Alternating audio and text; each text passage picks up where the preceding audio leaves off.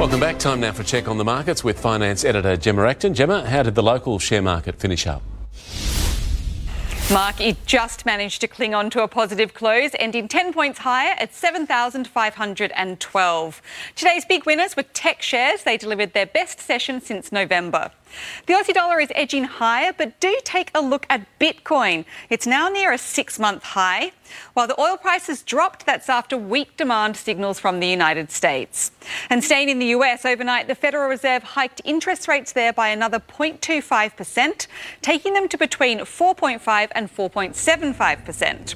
Most local economists expect the RBA will follow suit with a quarter-point hike of its own here next Tuesday. Mark. OK, Gemma, thank you.